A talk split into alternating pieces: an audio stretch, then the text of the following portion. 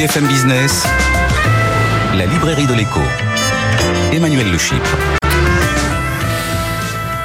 Bienvenue dans la librairie de l'écho, l'émission de BFM Business qui vous offre chaque semaine le meilleur de la littérature économique. Alors, c'est les fêtes, c'est Noël, et qu'est-ce qu'on fait à Noël? Eh bien, on se retrouve avec ceux qu'on aime, on leur fait plein de cadeaux, on se raconte des belles histoires, on se dispute aussi parfois. C'est tout ça qu'on va vous proposer dans cette librairie de l'écho euh, spéciale fête. N'oubliez pas les réseaux sociaux, n'oubliez pas donc notre compte Twitter, notre page Facebook et on démarre sans plus tarder cette librairie de Noël.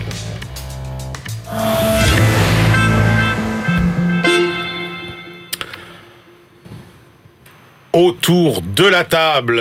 Vous les connaissez tous puisque vous les retrouvez euh, chaque semaine pour l'émission. Euh, Eva Jaco, euh, notre chroniqueuse bibliothécaire, vous verrez, elle a son lot de cadeaux, elle aussi. Et puis Christian Chavagneux, éditorialiste et chroniqueur à Alternatives économiques et critiques aussi, bien évidemment. Et puis Jean-Marc Daniel, qui est lui professeur émérite à l'ESCP Business School, le critique attitré de la Société d'économie euh, politique. On va commencer, chers amis, avec, allez, ce qui pour vous aura été le livre le plus marquant euh, de l'année, le livre euh, qui, s'il n'y en avait qu'un à offrir, eh bien, serait celui-là. Allez, Christian, on commence avec vous. Vous avez choisi Francis Démier, un historien, j'ai bien aimé, La nation frontière du libéralisme. C'est le sous-titre qui donne tout, libre-échangiste et protectionniste français, 1786-1914, c'est euh, aux éditions du CNRS. J'ai bien aimé ce livre parce que euh, c'est vraiment la bataille entre euh, les libre-échangistes et les protectionnistes en plein 19e, de la Révolution française jusqu'en 1830 à peu près, Louis-Philippe. On a plutôt une France très, très prohibitionniste, au-delà du protectionnisme, on n'a pas le droit d'échanger, d'importer, d'exporter. Et puis à partir de Louis-Philippe, on a euh, cette petite, euh, petit libéralisme commercial qui se développe et les pages magnifiques sur les négociations secrètes qui vont amener euh, la signature de l'accord en 1860, l'accord Cobden-Chevalier de libre-échange entre la France et le, Royaume-Uni. Il va falloir 20 ou 30 ans au, libre, au, protectionnisme pour reprendre la main intellectuelle et les fameux tarifs Méline et retourner à au protectionnisme. C'est vraiment super, c'est très érudit en même temps, ça se lit comme une histoire. J'ai adoré ce bouquin. Bon, formidable. Vous aviez aimé hein, aussi, euh, Jean. Ah oui, oui, c'est un livre remarquable. C'est un livre d'historien, très précis, très minutieux et dans un style très agréable. Donc effectivement, c'est une recommandation à laquelle je m'associe. Alors vous, Jean-Marc, vous avez choisi euh, finalement le, portrait d'un grand économiste, l'autobiographie d'un grand euh, économiste. Absolument, oui, c'est les, mémoires de Amartya Sen. Ah ouais? Donc Amartya Sen, c'est un économiste indien qui est prix Nobel d'économie. Ouh là là Ouh là là Ça n'existe pas le prix Nobel Oh, comment ça, ça n'existe pas le prix Nobel d'économie Et même pour Amartya Sen. comment comment faut-il dire, Christian? Le prix de la Banque de Suède en honneur d'Alfred Nobel, puisqu'Alfred Nobel n'a jamais laissé un seul centime pour récompenser les économistes. Voilà. Bon, on va dire que c'est quand même, c'est ça qui compte au fond. Nous, on, Là, non, allez, on va dire que c'est la récompense la plus prestigieuse en économie. Là-dessus, vous êtes d'accord, Christian? Absolument. Alors, euh, qu'est-ce qu'il nous raconte Eh bien, d'abord, ce livre raconte euh, l'histoire de quelqu'un qui est né dans les années 1930 en Inde, qui maintenant d'ailleurs vient de territoire qui est le Bangladesh, mais qui euh, va ensuite euh, faire des études de mathématiques de très haut niveau. Il appartient plutôt à la bourgeoisie indienne. Il va s'installer au Royaume-Uni et devenir l'économiste réputé que l'on connaît. Ce qui est intéressant, c'est qu'à la fois il donne son, son, parcours, il décrit un monde, euh, un monde dominé par les Anglais, c'est-à-dire que sa référence aux Anglais est permanente. Mmh. Il dit d'ailleurs, j'admire les Anglais pour leurs idées, je les déteste pour leur politique. Et donc, effectivement, il se colonialise, la façon dont se comportent les Anglais. Il y a toute une. Ensuite, il y a l'exposé de ces idées économiques que l'on connaît, mais qui sont assez bien résumées. Et puis, il y a aussi des portraits, des portraits assez, alors aussi bien de sa famille, mais aussi d'économistes célèbres comme Joan Robinson, d'hommes politiques euh, indiens. Il n'est pas enthousiasmé par Gandhi, par exemple. Et donc tout ça donne un ensemble qui est à la fois très agréable à lire, très bien traduit. Mmh. Vous savez combien je suis attaché à ce genre de critères et ah qui euh, se lit euh, de façon très souple, très libre, très très facile. Très bien. Eva. Mmh vous avez choisi de vous intéresser à Data Démocratie. C'est un livre écrit par Thomas Jamet, Florian Fressinet, Lionel Dos Santos. Data Démocratie, être un citoyen libre à l'heure du numérique chez Diateino. Oui, en effet, c'est trois entrepreneurs qui ont écrit donc euh, ce livre et qui s'interrogent sur les questions euh, de ce que nous réserve le, monde ultra connecté euh, de demain, euh, de notre souveraineté numérique. Alors, ils proposent une data démocratie, un modèle politique qui s'appuie sur nos données et qu'ils appellent une rétocratie. Donc concrètement, c'est repenser un système avec les citoyens, le gouvernement et les entreprises de la tech. Ils nous donnent aussi des conseils pour maîtriser nos données et se les réapproprier. Ils ont un, pour cela, ils ont un, petit guide, un petit guide d'autodéfense numérique, euh, donc pour comprendre, se défendre. Euh, et c'est des choses assez simples qu'ils nous recommandent, mais c'est vrai qu'on ne fait jamais, comme installer un VPN pour naviguer anonymement, euh, couper la géolocalisation ou encore configurer la, collecte de données. et d'un point de vue plus global, ils proposent la création d'une haute autorité à la data, donc pour réduire les flux de données entre les entreprises, les gouvernements et les citoyens, ou encore des conseils comme la, la fiscalisation de la data.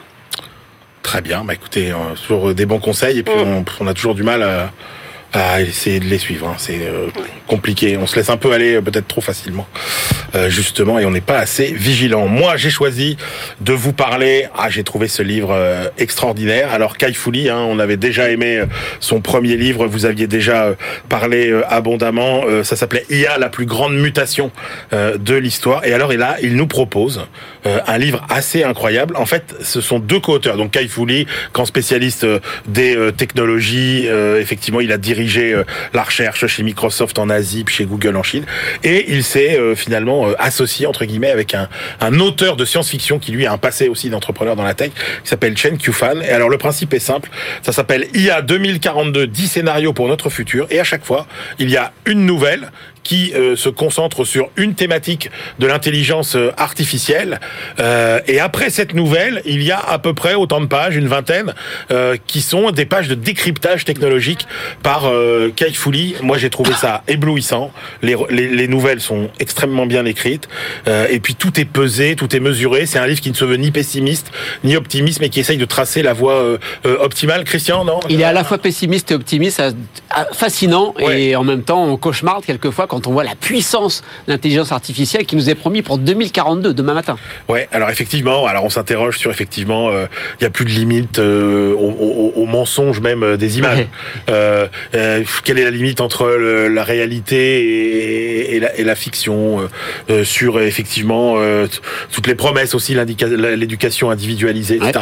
Mais franchement, moi j'ai trouvé que c'était un livre extrêmement puissant et moi, il me semble qu'il dit que la conclusion, c'est quand même qu'à chaque fois, comme à chaque révolution technologique, il y a un petit peu plus d'aspects positifs qui l'emportent sur les aspects euh, négatifs. Voilà pour les quatre livres qui sont pour nous un peu le, carré majeur de cette fin d'année. Et on passe maintenant à la traditionnelle séance des cadeaux. Et donc, vous savez, on a tous dans notre famille des profils que vous allez retrouver dans la vôtre. Et on a décidé donc de s'attaquer à leur liste de cadeaux. Alors, on commence par parce qu'on en a tous un, quand on a la chance encore d'en avoir un, un grand-père féru d'histoire. Alors là, Christian, vous avez euh, le cadeau adéquat. Ah, moi, c'est un livre de David Todd, Un empire de velours, l'impérialisme informel français du 19e siècle. J'ai pas fait exprès, je suis euh, resté euh, au 19e siècle à la découverte. C'est la France puissance coloniale de la Troisième République, fin du 19e, mais aussi la France puissance monétaire, puissance économique, la France Paris, au-delà, la France qui concentre l'économie du désir de l'ensemble des grands pays industrialisés. La France qui est le lieu où tous les grands États viennent euh, emprunter, et donc forme de colonisation des capitaux, euh, saluée par euh, le roi Beaulieu, l'économiste libéral que Jean-Marc sûrement adore beaucoup. Donc on a cette, ce descriptif de cette France du 19e siècle qui a réussi à imposer un empire complètement informel, fondé sur l'économie. C'est passionnant. Très bien. Alors on a tous aussi euh, euh, parmi nos grands-parents celui qui vous dit euh, c'était mieux avant, tout était mieux avant. Mm. Et là Jean-Marc, vous avez l'arme fatale. Oui, oui, absolument. Pour notre grand-mère adepte du c'était mieux avant. Voilà, Sophie Coignard, la tyrannie de la médiocrité. La médiocrité, c'est la période dans laquelle nous vivons. Forcément. Qui était victime de, de, de la baisse du niveau, des diplômes qui ne valent plus rien, euh, de, des coutumes qui sont qui vont à volo, des gens qui ne respectent plus rien. Et donc, euh, Sophie Coignard décrit ça avec une plume très alerte, avec beaucoup de talent. Euh, on pourrait penser que c'est une vision pessimiste pour revenir à les... Et, et, et pas du tout. Elle donne des exemples très concrets. À chaque fois, elle commence chacun de ses chapitres par un exemple exemple assez concret d'une d'une perte de savoir-faire, de savoir-être, de compétences au sein de la société moderne. Et donc, ce qu'elle appelle, elle appelle un retour de la sélection dans l'université, un bac qui aurait serait pas donné à tout le monde. Donc, je pense que la grand-mère qui a peut-être eu du mal à obtenir son bac sera contente d'apprendre qu'il y a des gens qui défendent la valeur du bac. Très bien, parfait. Bah écoutez, euh, euh, Sophie Coignard, La tyrannie de la médiocrité, c'est aux éditions de euh, l'Observatoire.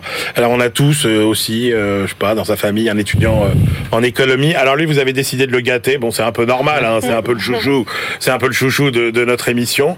Alors, alors Christian, vous, vous avez carrément fait dans le manuel. Ah carrément. Alexandre Richard, chez, chez Gualino, économie contemporaine. En fait, c'est un petit bouquin qui est destiné aux étudiants de DCG, de diplôme de comptabilité et de gestion. Ouais. Introduction à la microéconomie, introduction sur la macroéconomie, les grands auteurs, beaucoup de place, euh, c'est normal maintenant dans les programmes euh, aux questions, sur les questions environnementales.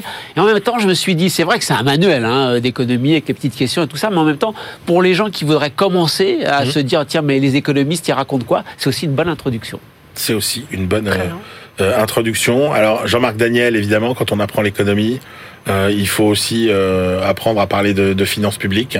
Et singulièrement de la dette publique, parce que c'est un problème qui est un problème à la fois académique et très concret dans le monde dans lequel nous vivons. Et donc euh, Bernard Blancheton, qui est professeur à l'université de Bordeaux, a sorti un petit livre là aussi sur la dette publique chez Duno. Donc on retrouve les grands classiques de la théorie de la dette publique, la stabilisation de la dette, les règles euh, sur le taux d'intérêt égal taux de croissance, que c'est que le solde primaire et tout ça. Puis il y a un chapitre assez intéressant et assez original sur dette publique et complotisme. Et donc euh, il revient sur effectivement les discours totalement absurdes, totalement ridicules qui tournent autour de la dette publique et notamment la célèbre loi de 1973 dont nous allons fêter les la loi Rothschild-Pompidou, euh, la, la loi de, de, tout le, le, complot de la finance pour essayer de tirer le sang des contribuables. Et donc, euh, il explique combien ça est absurde. Donc, c'est un livre qui est à la fois très documenté, assez bien amené sur le plan euh, théorique et très compréhensible. Alors on a tous euh, aussi, sans doute, dans la famille, un chef d'entreprise, un oncle, un patron, mmh. voilà. Et donc, bah, lui aussi a mérité ses petits cadeaux. Christian Chavagneux, qu'est-ce que vous lui offrez cette année? Euh, nos consorts du monde, Vanessa Schneider, Raphaël Baquet, Succession, l'argent, le sang et les larmes chez Albin Michel. Alors elle a pris 12 grands patrons de capitalisme familial en disant ils sont tous vieux. Euh, et on sait bien que dans le capitalisme familial, bah, c'est quand on passe à la génération suivante que ça peut poser problème. donc là, on a 12 enquêtes qui ont été publiées dans, dans le journal Le Monde, qui nous sont rendues dans, dans ce livre. Et là, on comprend qu'on a à peu près de tout. Vous avez Jean-Luc Lagardère, lui, il a rien prévu. Tant pis, c'est son fils, il meurt un peu. À son fils, il doit. Il n'avait pas prévu de mourir. Il n'avait pas prévu de mourir aussitôt. C'est vrai, c'est vrai. Mais du coup, il n'avait rien prévu. À, l'inverse, Bernard Arnault, lui, a tout prévu. Depuis que les enfants sont nés, depuis qu'ils sont bébés, les fréquentations, les écoles, ils sont programmés. Une écurie de chevaux de course. Une écurie de chevaux de course. Alors, Jean-Claude Decaux aussi. Alors, lui, très original. Il prend deux de ses fils. Il y en a un qui est président et l'autre directeur général. Et l'année d'après, celui qui est président et directeur général, celui qui est déjà devient président. Donc, lui, on a intronisé deux, carrément. Alors, vous avez Jérôme Sédou, lui, c'est l'indestructible qui se croit immortel. À chaque fois qu'il y a quelqu'un qui arrive à son niveau, on dit, c'est lui qui va lui succéder il le flingue.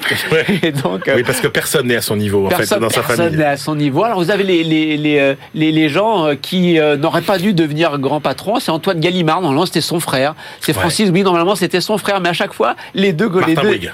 Martin Bouygues. à chaque fois, les, les, deux aînés ont trop voulu pousser le papa. Et donc, finalement, il a pris quelqu'un d'autre. Et finalement, on se dit que François Pinault, qui a simplement préparé son fils, et ça marche plutôt bien, bah, c'est une incongruité dans ce paysage du capitalisme français.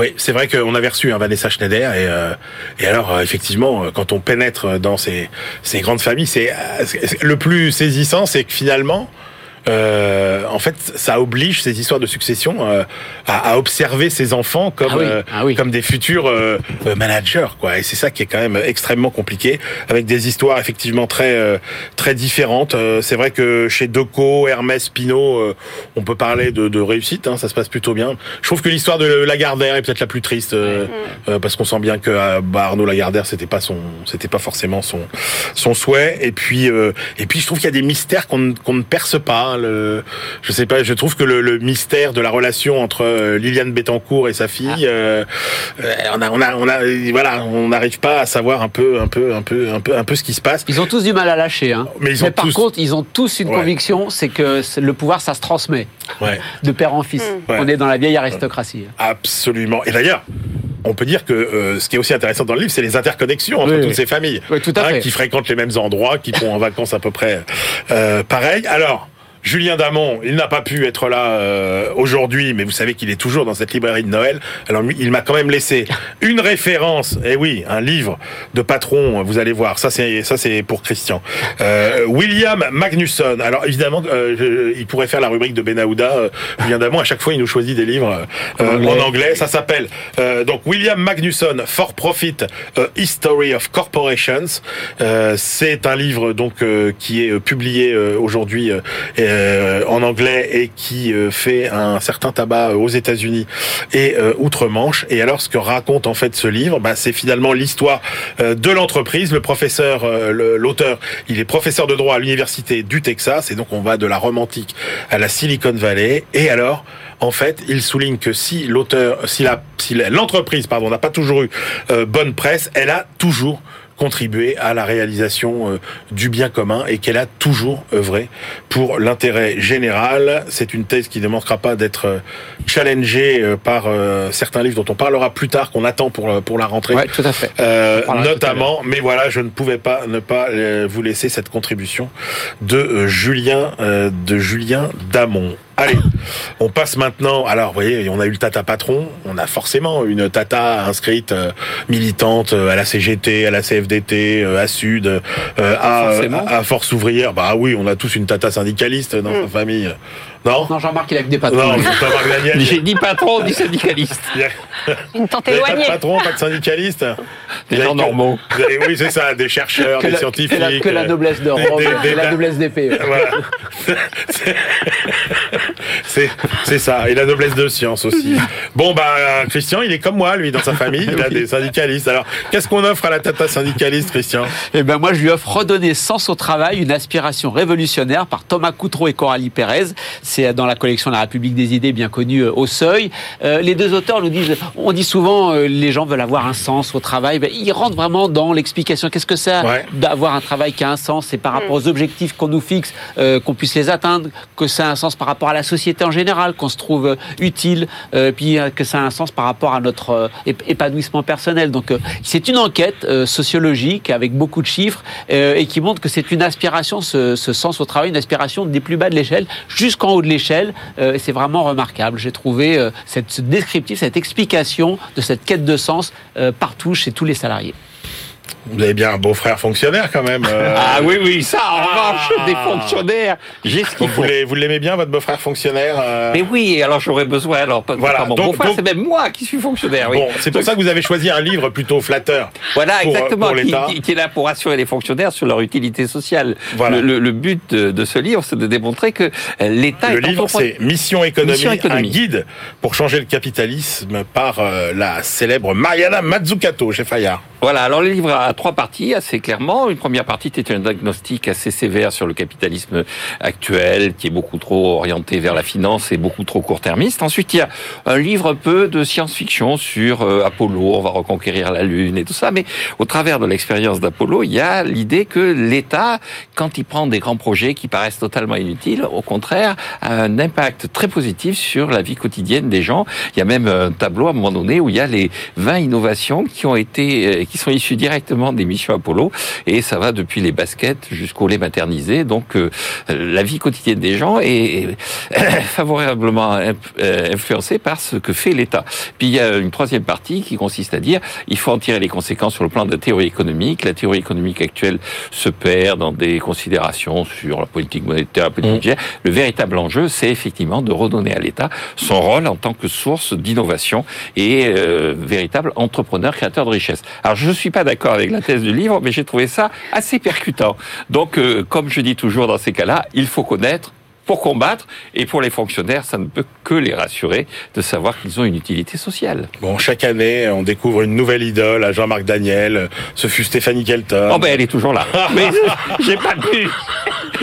J'ai pas pu la remettre, j'ai pas pu la caser. Bah non, bah non. Et, et, Si on m'avait demandé et maintenant, de Mariana Mazzucato. c'est. Bon, une, c'est vraiment une, elle porte vraiment une vision intéressante. euh, Oui, de- vraiment une vision intéressante parce qu'on a toujours tendance à dire il y a l'État d'un côté, les entreprises de l'autre, alors qu'elle montre bien qu'une économie forte, c'est une économie dans laquelle État et entrepreneurs privés fonctionnent main dans la main. Et il n'y a que quand l'État euh, se lance dans des innovations que les entreprises privées suivent. On connaît tous l'histoire hein, des GPS, des machins, tout ça qui viennent de, la commande publique américaine. Euh, D'ailleurs, l'Europe n'en fait pas assez de, ce point de vue-là, euh, nous dit Mariana Mazzucato. Et si on veut changer le capitalisme, alors il faut que l'État n'hésite pas à se lancer dans des grands projets. Quelquefois, euh, ces grands projets inno- d'innovation, ils vont se planter. Elle m'a dit, regardez le Concorde. Alors, Apollo, ça a bien marché. Le Concorde, ça n'a pas marché. Mais même dans les expériences qui ne fonctionnent pas, avec le Concorde, il y a eu plein d'effets positifs. Donc, que l'État n'hésite pas à se lancer dans l'innovation et à mettre de l'argent dedans.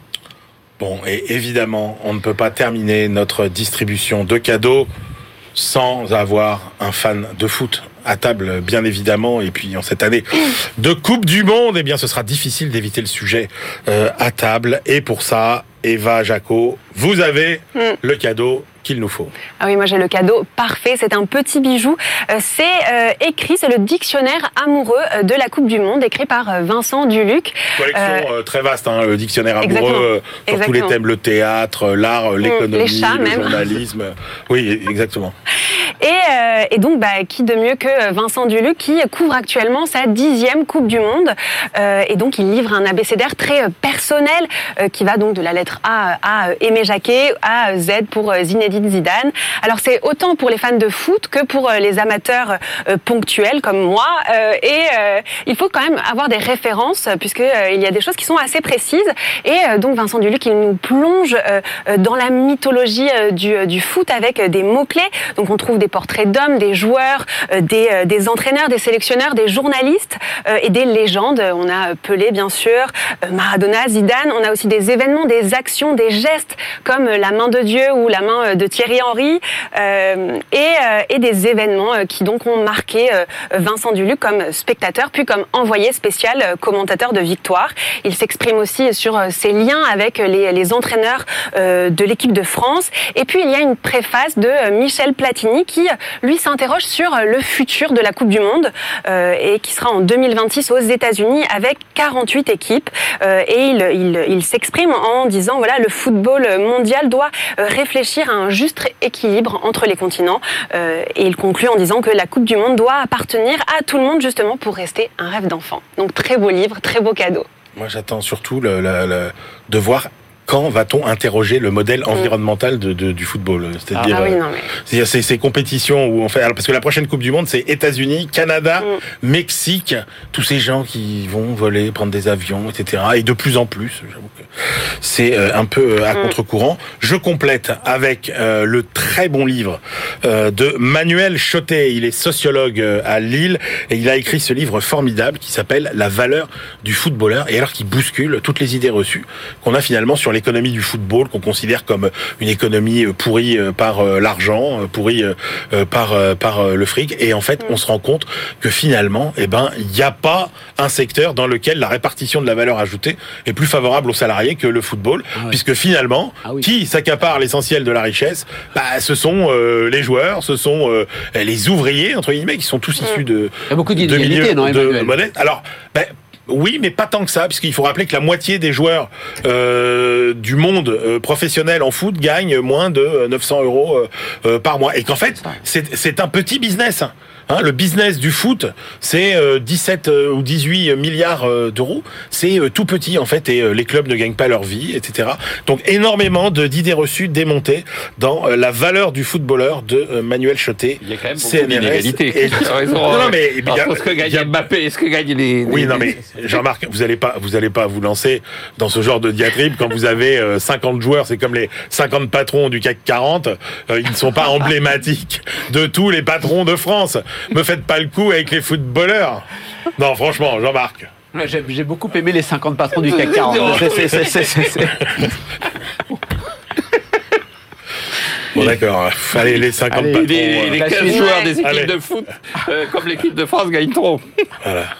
Bon, allez, c'était les 50 patrons euh, du GAC 40, c'était les 40 plus les remplaçants, vous avez bien compris. Allez, voilà, c'est la fin de cette première partie de la librairie de l'écho de Noël. On se retrouve tout de suite euh, euh, avec, en plus de Christian Chavagneux et Jean-Marc Daniel, Benaouda Abdelhaim et Alexandra Paget.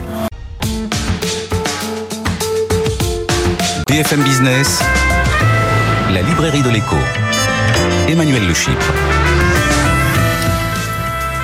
On se retrouve pour la deuxième partie de notre librairie de l'écho de fait, toujours avec euh, Christian Chavagneux, éditorialiste et critique à Alternatives économiques, Jean-Marc Daniel, professeur émérite à l'ESCP Europe, euh, critique attitré de la Société d'économie euh, politique, notre reporter Alexandra Paget, bibliothécaire, qui va nous sortir quelques cadeaux de derrière les fagots, et puis notre globe-trotter Benaouda Abdeline, qui lui a été faire sa moisson dans le monde entier. Alors, vous savez aussi que l'une de nos missions dans cette librairie de Noël, c'est de vous armer pour les discussions qui ne vont pas manquer de déraper d'enflammer en tout cas vos repas de fête et on s'est dit il faut qu'on muscle votre jeu là-dessus. Alors l'année dernière, on avait euh, traité euh, toute la thématique autour de la décroissance.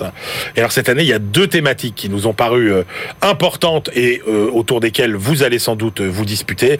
La première, c'est la thématique autour du protectionnisme, des relocalisations, de la souveraineté et puis la deuxième problématique, c'est la problématique autour des crypto-monnaies, des NFT, du métaverse, euh, compte tenu de tous les déboires et notamment euh, ceux euh, de grandes sociétés de la crypto ces derniers temps. Voilà, est-ce que tout ça n'est qu'une vaste escroquerie ou est-ce que c'est l'avenir?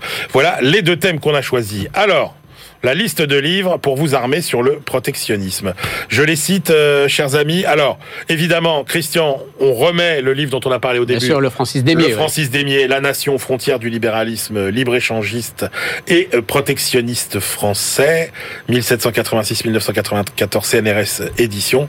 On en rajoute euh, deux Ali Laidi, histoire mondiale du protectionnisme, passé euh, composé, et euh, le que sais-je de Jacques Sapir sur le euh, protectionnisme. À vous d'ouvrir le bal, Christian, sur oui, le sujet. Il faut souligner qu'Ali Laidi a eu le, prix du livre d'économie hein, avec son livre Histoire mondiale du protectionnisme. On voit qu'il y a un renouveau hein, de, de, de, ce thème aujourd'hui. Donc il y a la dimension historique dont j'ai parlé tout à l'heure. Ali Laidi aussi, il prend, il prend une dimension très très large et il nous montre que finalement, dans, au cours de l'histoire, les périodes protectionnistes ont été bien plus importantes que les périodes de libre-échange.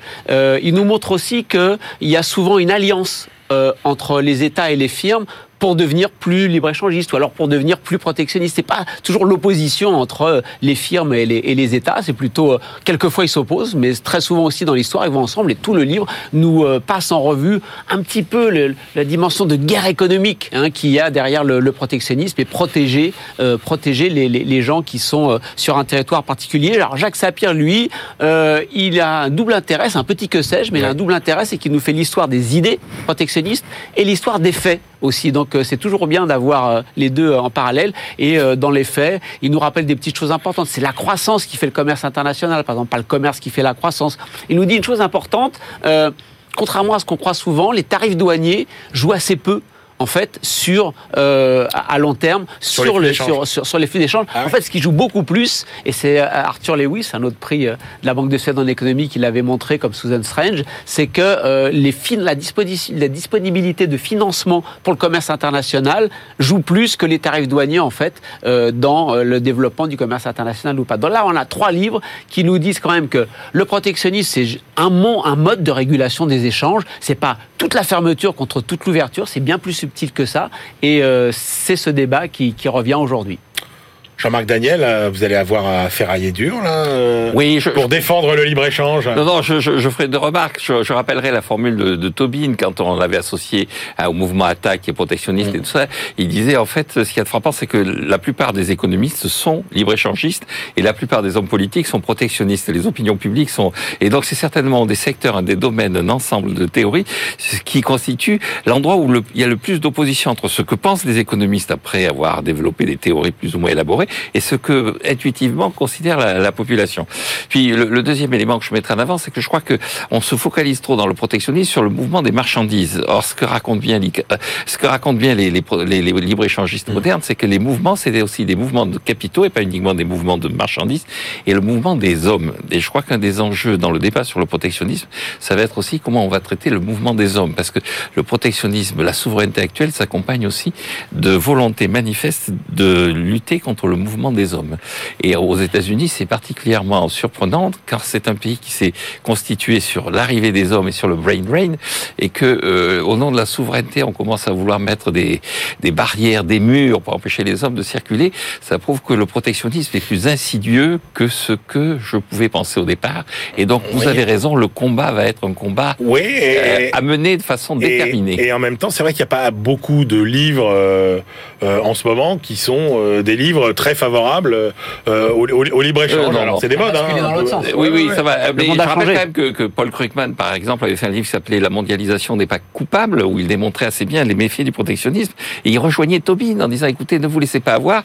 Mais là, en ce moment, ceux qui parlent, ce sont les protectionnistes. Sauf qu'après, Krugman a écrit un autre papier pour dire, je me suis trompé. Qu'avons-nous loupé hein, What have we missed les, les économistes, les grands économistes, c'est qu'on a loupé qu'avec le libre-échange, il y avait des effets territoriaux négatifs extrêmement forts. Et ça, on est passé complètement à côté, nous qui regardions que les grands flux macroéconomiques. Donc même Krugman a changé d'avis. non, non, non, il a modéré son point de vue, mais il n'a pas fondamentalement changé d'avis. Bon, eh ben voilà, on espère que. J'espère que Jean-Marc va modérer son point de vue. Oui, oui c'est ça. Pour ça, c'est un espoir qui risque d'être déçu. Pour un repas de Noël tranquille. Euh, voilà. Alors, le deuxième thème, et ça, euh, il faut reconnaître que c'est vous, Jean-Marc, qui l'avez euh, un peu poussé, c'est ce thème autour des crypto-monnaies, NFT, le métaverse. Est-ce qu'on est dans le registre de l'Eldorado ou est-ce qu'on est dans le registre de l'escroquerie? Et vous vouliez revenir alors sur un aspect, le livre d'Andy Greenberg les criminels de la crypto-monnaie. Oui, pour, les gens qui ont été fidèles à cette émission, j'ai commenté pas mal de livres sur euh, les crypto-monnaies cette année. C'est vrai. Ça a été un de mes sujets de prédilection. Et celui que j'ai retenu, c'est celui d'Andy Greenberg, parce que d'abord, il se lit très facilement. Il a un côté un peu polar, avec des portraits de gens absolument extraordinaires. Il y a un portrait d'un agent du fisc américain qui est d'origine arménienne, avec des, versets de la Bible tatoués sur les bras, des versets de la Bible en grec tatoués sur les bras. Enfin, des, des personnages qui sont des personnages, il y a une assez forte personnalité et ce qu'il décrit, c'est effectivement un certain nombre d'enquêtes qui ont été menées par donc le fisc, par le FBI, par un certain nombre d'autorités américaines, pour essayer de démanteler des réseaux qui utilisaient les crypto-monnaies pour blanchir et faire circuler de l'argent issu de la criminalité.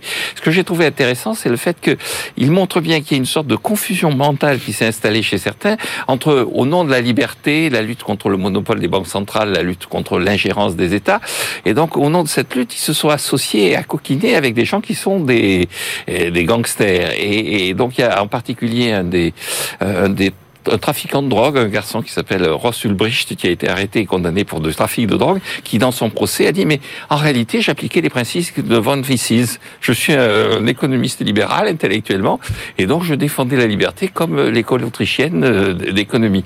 Donc cette espèce de oui exactement cette espèce de confusion mentale, je trouvais que c'était assez intéressant de voir effectivement comment euh, euh, derrière les crypto-monnaies il y a beaucoup de dits, non dits, d'erreurs, de confusion, de mensonges de foi, de croyance. C'est donc euh, assez passionnant.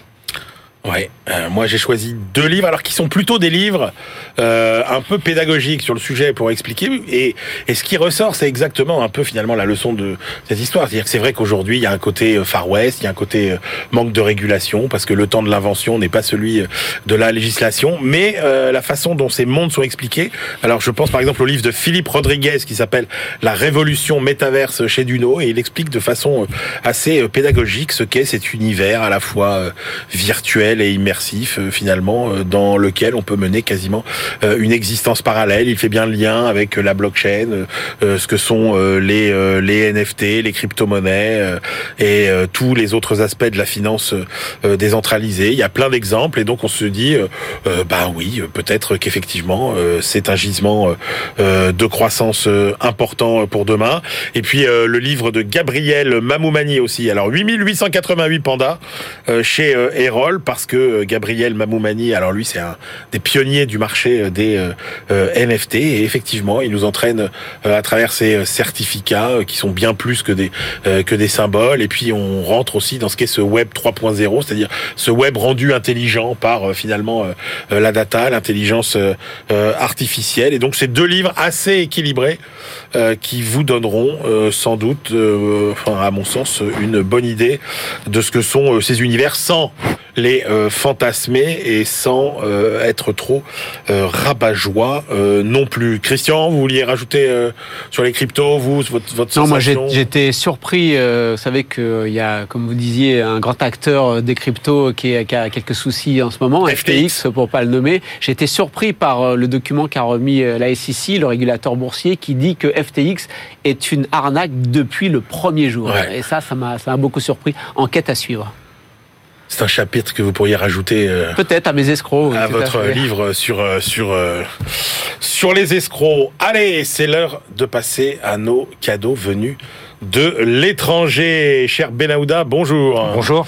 Alors Benahouda, bah voilà, vous nous offrez euh, tout un tas de, de pépites. Euh, on commence avec euh, la réinvention de l'argent par la Chine. La révolution, la révolution sans numéraire. Alors c'est une description très remarquée de, de la manière dont la Chine est passée d'un système millénaire financier fondé sur le billet, thésaurisé et intraçable au paiement numérique, sophistiqué, général euh, sûr, transparent et euh, autour seulement de quelques acteurs euh, chinois très innovants. L'auteur s'appelle Martin Schorzempa, c'est un expert du sujet au, Peterson Institute d'économie internationale. Auparavant, il a été chercheur en Allemagne et aussi en Chine, donc ce n'est pas un expert par procuration. C'est l'analyse d'une réinvention technologique qui fait que la vie financière quotidienne des Chinois ne se perd plus au travers des caisses publiques ni des banques. Et à partir ah de là, c'est un modèle chinois de fintech pour tous qui a vocation, euh, nous dit l'auteur, à devenir une norme mondiale, une norme chinoise de plus. Impressionnant ça n'empêche que on a aussi une grande stratégie numérique pour l'Allemagne. Oui, c'est une publication très ambitieuse euh, effectuée par le Conseil allemand des relations extérieures à Berlin. Deux de ses chercheurs, euh, Tyson Barker et David Ageboling, nous livrent un, état des lieux de la politique euh, allemande dans le numérique. Pour eux, il s'agit de faire face à une ère sans précédent de concurrence techno-géopolitique, disent-ils. Les auteurs dressent 48 recommandations afin de bâtir tout un numérique cohérent, un numérique allemand et européen, euh, selon eux, euh, dans un ensemble performant, ouvert, démocratique, celui de l'Union européenne.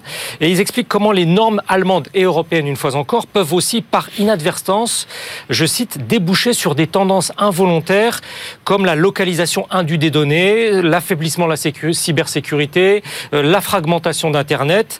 Et d'après eux, sans pour autant laisser l'élaboration des normes au secteur privé, il faut lutter contre le centralisme d'État dans l'établissement de ces normes euh, du numérique euh, en Allemagne et en Europe. Direction l'Espagne, Benahouda ensuite. Oui, bâtiment Espagne, le danger de l'inégalité. Alors, euh, c'est un essai récemment primé à Madrid, rédigé par un journaliste économique d'une radio privée espagnole, Cadena Ser. la thèse implacable de Javier Ruiz est que dans son pays, il n'y a plus ni gauche ni droite, mais des riches et des pauvres. et alors, son analyse est celle d'une Espagne du post-franquisme qui n'a vu que s'aggraver d'énormes inégalités économiques et sociales euh, dernièrement, l'essor de la technologie des plateformes, écrit-il, a repoussé, selon lui, les, travailleurs les moins qualifiés en dehors du cadre commun national.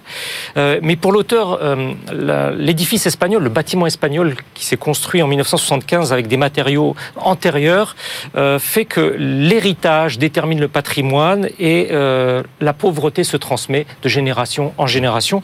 Et d'après Javier Luis, qui n'est pas là où on l'attend, le rêve américain existe incontestablement, mais en Amérique et en Amérique seulement, pas en Espagne, là où des milliardaires partent euh, de vraiment rien, aux États-Unis, quand en Espagne, il y en a toujours un et un seul, euh, que tout le monde connaît, c'est le fondateur de Zara, euh, Amancio Ortega, comme une exception qui confirme la règle espagnole. Ah oui.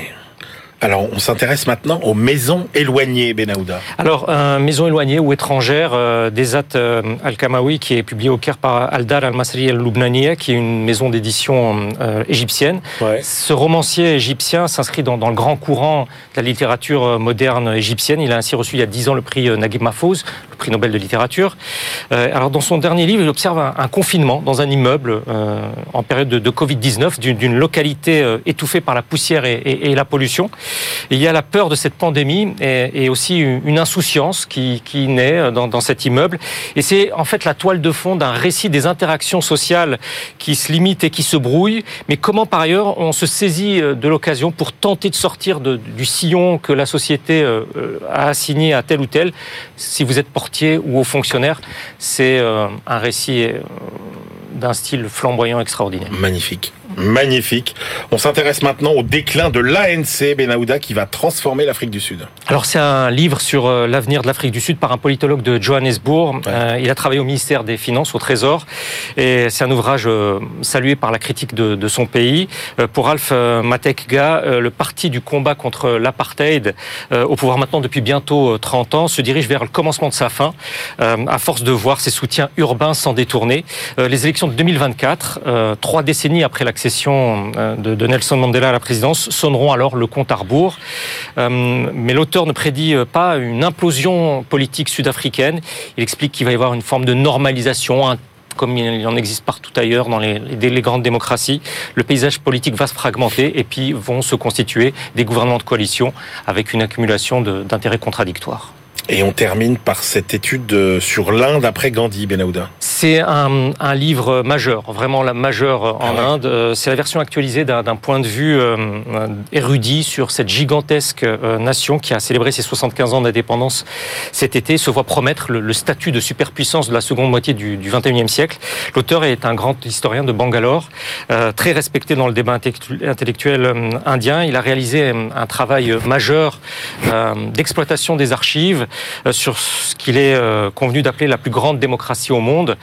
Euh, pour Ramachandra euh, sous le pouvoir nationaliste actuel du, BJP de Narendra Modi, euh, cette assertion de la plus grande démocratie du monde, qu'on nous resserre à toutes les sauces partout, n'est plus vrai qu'à 30%, dit-il, et d'un socialisme inefficace, celui du, parti du Congrès. Mmh. son pays, estime-t-il, a, glissé vers un capitalisme de connivence, si ce n'est une autocratie larvée. Merci beaucoup, Benahouda, pour ce tour du monde euh, passionnant. Il y a vraiment des pépites. Euh, allez, Alexandra, avant de vous passer euh, la parole, la tradition dans cette librairie de Noël, c'est qu'il y a toujours une petite pause gourmande. Vous voyez, on s'attaque à une thématique autour de la gastronomie, etc. Et alors moi, il y a un livre qui m'a passionné parce que effectivement, l'impact du changement climatique sur notre vignoble, notre vignoble français. C'est un bouquin écrit par un journaliste, Yves Lers, 20, le grand bouleversement, c'est chez Bûcher-Chastel. Et alors, euh, effectivement, au moment où les, les, Norvégiens se mettent à planter du vin, où les Anglais euh, se mettent à faire euh, du champagne, qu'est-ce qui va se passer? Pour nos vignobles finalement Est-ce que les cépages qui sont plantés aujourd'hui dans nos différentes régions, eh bien, vont rester bien adaptés quand on voit les degrés d'alcool qui montent? Et c'est un bouleversement majeur puisque bah, quand vous êtes viticulteur et que vous plantez des vignes, c'est pas comme des carottes et des choux que vous récoltez dans l'année. Vous vous engagez pour 40, 50, 70 ans. Et donc, quel sera l'avenir de euh, notre vignoble? Quel vin euh, on boira euh, demain? Voilà, ce sont toutes ces questions passionnantes que traite ce livre de Yves Lers. Alors, Alexandra Paget, qu'est-ce que vous nous offrez? On commence par quoi? Allez, on commence par un livre? Allons-y, après tout. Allez, la psychologie de l'argent. Alors, c'est Morgan Houssel chez Valor Édition. Et Morgan Houssel, c'est un des associés du fonds d'investissement The Collaborative Fund, après avoir été chroniqueur au Wall Street Journal. Il est multiprimé.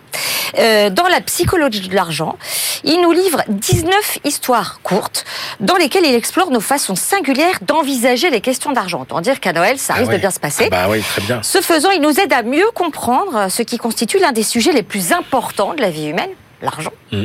Donc votre réussite financière à tous ne dépend pas forcément de vos connaissances, elle dépend de votre attitude. Or, l'attitude, ça ne dépend pas de l'intelligence, figurez-vous. Ça s'apprend pas facilement, même quand on est très intelligent. Donc, le plus souvent, la finance est enseignée, vous le savez, Jean-Marc, comme une discipline mathématique où il suffirait d'entrer des données, d'appliquer des formules pour savoir quoi faire en matière d'investissement, de finances personnelles ou de stratégie économique. Pourtant, dans la vraie vie, nous ne prenons pas nos décisions financières devant une feuille de calcul la plupart du temps. Nous les prenons à la table du dîner familial, peut-être à Noël, peut-être qu'on va acheter des bitcoins finalement, ou dans une salle de réunion, des endroits où s'entremêlent notre histoire personnelle, une vision du monde qui n'appartient qu'à nous, Hmm. notre ego, notre fierté, des considérations commerciales et d'étranges motivations. Et c'est en fait une réflexion sur le pouvoir que donne l'argent, la cupidité et même le bonheur. C'est pour ça que les escrocs prospèrent aussi, euh, Christian, sur les, les, les conseils en argent, etc. Prospère sur tous les escrocs, sur toutes les latitudes, dans tous les régimes économiques. Non, mais c'est Allez. surtout que ça joue sur une sorte, finalement, Bon, euh, nous on veut gagner. émotionnel en fait. On veut gagner beaucoup d'argent, Voilà. euh, Alexandra Paget, et donc euh, vous nous recommandez un documentaire de Netflix. Exactement. Les moyens de vos ambitions. Get Smart with Money. Ouais. C'est un documentaire donc Netflix. Euh, c'est réalisé par Stéphanie Schutting, Sochting, je crois. Ce film documentaire qui dure 1h33. Alors, réunit des personnes ordinaires et quatre experts, gourous de la finance, de la finance sur une période d'un an. Alors, ça va euh, du barman euh, célibataire euh, qui vit d'un salaire sur l'autre, à une famille se demandant si elle peut prendre une retraite anticipée, à un ancien athlète de football américain qui se demande comment investir ses gains. Ces récits ponctueux de nombreux conseils pratiques que tout le monde peut appliquer montrent comment enrichir sa vie au-delà de son compte en banque. C'est-à-dire, en fait, en gros, comment boursicoter, très clairement. Et comment investir et gagner vraiment de l'argent en bourse, justement. C'est filmé alors, donc, comme le documentaire d'Harry et Meghan, quasi. Donc c'est une production Netflix, hein, donc c'est c'est toujours euh, très léché et, et très bien fait. Et puis c'est ultra euh, sexy euh, même en termes d'image et, et, et- et c'est franchement très très divertissant. C'est c'est un point de vue sur la sur la spéculation qui, euh, qui, qui, qui- que moi je Et on mettra tout ça en application dans un jeu de société, euh, Alexandra. ensuite. Alors là, euh, c'est mon coup de cœur. hein. Alors, allez-y, expliquez-nous, j'espère qu'on va, racontez-nous. j'espère qu'on va tous y jouer à Noël. Euh, c'est Wall Street, In Money We Trust. We Trust. C'est par la maison d'auto-édition Publishroom. Alors, D'accord. euh, c'est un jeu sur la finance, Ouais. mais pour les adultes. Attention. hein. Donc c'est drôle, grinçant, c'est irrévérencieux et le concept, vous prenez les rênes d'un fonds d'investissement, chaque joueur, Ouais. Euh, et vous oubliez la notion même de morale. C'est-à-dire quand on vous confie 50 millions de dollars, le truc normal, et un petit portefeuille d'entreprise. Euh, à votre charge de les faire fructifier, ces entreprises. Et comment on les fait fructifier? Bah, Via des trusts ou des conglomérats véreux, si possible. Et bien sûr, la bourse qui décroche ou qui flambe sur fond de délit euh, pour devenir un géant de la finance. Tant pis si vous devez exploiter des enfants de moins de 8 ans ou euh, massacrer des ours blancs. Et on finit éventuellement par s'entretuer, par s'entretuer, pardon, pour rire, en tout cas, hein, le, le lendemain de Noël, euh, puisque en gros, on va se retrouver en face euh, Bon. de, son pro- Eh de ben. son concurrent, le vieux tonton, à qui on va essayer de faire la peau. C'est une vision un peu caricaturale de la bourse et de la finance. Voilà, ouais, le Monopoly aussi. Hein. Oui, absolument. Oui, oui, le On reviendra pas Monopoly. sur l'histoire Du qu'on a Monopoly, fait du premier traité. Monopoly, de Oui, l'anti-Monopoly, euh, euh, Monopoly. etc. Euh, et voilà. Et donc, eh ben, écoutez, euh, on termine cette librairie de l'écho comme on le fait traditionnellement en se projetant vers la rentrée et les livres qui feront notre bonheur après cette trêve des confiseurs. Allez, Christian Chavagneux, si vous voulez euh, tirer le premier, il y a trois livres que vous attendez. Ouais, moi euh, j'attends avec impatience les, les millions de Monsieur Mellon, Andrew Mellon, qui était ministre des Finances républicain dans les années 20 et qui euh, s'est fait prendre la main dans le sac de fraude fiscale. C'est son procès. On connaissait l'histoire, mais pas vraiment l'histoire du procès. Et Romain Huret, historien, a remis la main sur les notes d'un des juges. Et donc on a vraiment l'intégralité du procès. J'attends ça, ça doit être fascinant. Un autre livre, Anthony Galuzzo, c'est le mythe de l'entrepreneur. Alors j'ai juste vu la couverture Steve Jobs. Donc c'est euh, l'histoire que, vous savez, dans son garage, il a monté Apple. Non, non, attendez, tout ça, c'est une légende. On va vous expliquer ce que c'est vraiment un entrepreneur et comment on devient un entrepreneur à succès. Donc j'attends ça avec impatience. Et puis Denis Cognot, alors là, c'est un pavé euh, de 800, 900 pages. Ouais. Un empire bon marché, c'est une étude d'économie politique de l'empire colonial français. Ça promet d'être un gros, gros travail passionnant. Il y a des choses que vous attendez, vous, Jean-Marc, euh, dans cette euh, rentrée? Les mêmes que vous, notamment le Patrick Artus et Olivier Pastré. Oui, absolument. De l'abondance à la rareté. Oui. Chez Odile Jacob. Oui, absolument. Ouais, absolument. Il y a ça. Bah, écoutez, je vous en propose quelques-uns aussi. Le livre de Daniel Suskind, Un monde sans travail, euh, chez euh, Flammarion. Euh, un roman de Anne-Laure Delay, La poésie des marchés, chez Albin Michel. Elle travaille pour de vrai dans une salle de, de marché et elle brode autour un univers extrêmement sympathique. Et puis, qu'est-ce que je peux vous citer encore? Ah oui, si, tenez, bah, le gourou Nouriel Roubini, l'homme qui avait annoncé la crise euh, financière de 2007-2008. Ça s'appelle. Pourquoi ça vous fait rire, Christian Chavagneux? Je vous entends. Parce Bon. qu'il avait annoncé aussi la disparition de l'euro en 2012. Ouais. Ouais. Et alors c'est Parce un. qu'il a annoncé cinq des trois dernières récessions aussi. ouais. Ça c'est la vanne. C'est la vanne classique. Et alors c'est un farouche. C'est alors non, c'est c'est le plus farouche anti-opposant que je connais. C'est le plus brillant sans doute aux, aux crypto-monnaies. Alors, lui, Ah oui, ça, c'est vrai. ah, Ça, c'est vrai. absolument pas. Bon bref, il publie euh, euh, méga menaces, 10 méga menaces qui menacent, notre stabilité économique chez Buchet Chastel et je peux vous dire qu'il sera notre invité dans la librairie de l'écho. Et puis, c'est la toute fin de cette émission. Euh, effectivement, on va marquer une petite pause euh, pendant les fêtes. Et donc, je vous rappelle que si nous vous manquons euh, au point que vous avez envie de lire les livres de euh, nos contributeurs à la, librairie, à la librairie de l'écho, ne vous gênez pas. Je rappelle donc le euh, célèbre livre de Christian Chavagneux, Les plus belles histoires de l'escroquerie, du collier de la reine à l'affaire Madoff. C'est euh, édition Point cette fois-ci euh, euh, qui vient d'être euh, sorti. Alors une autre contribution de Christian Chavagneux, mais on en reparlera parce qu'on fera une émission spéciale sur la façon de traiter l'économie, comment on parle d'économie. C'est le livre de euh, l'émission euh, de nos euh, confrères de France Inter. On n'arrête pas l'écho au seuil, l'émission d'Alexandra Ben Saïd, et puis le livre de Jean-Marc Daniel.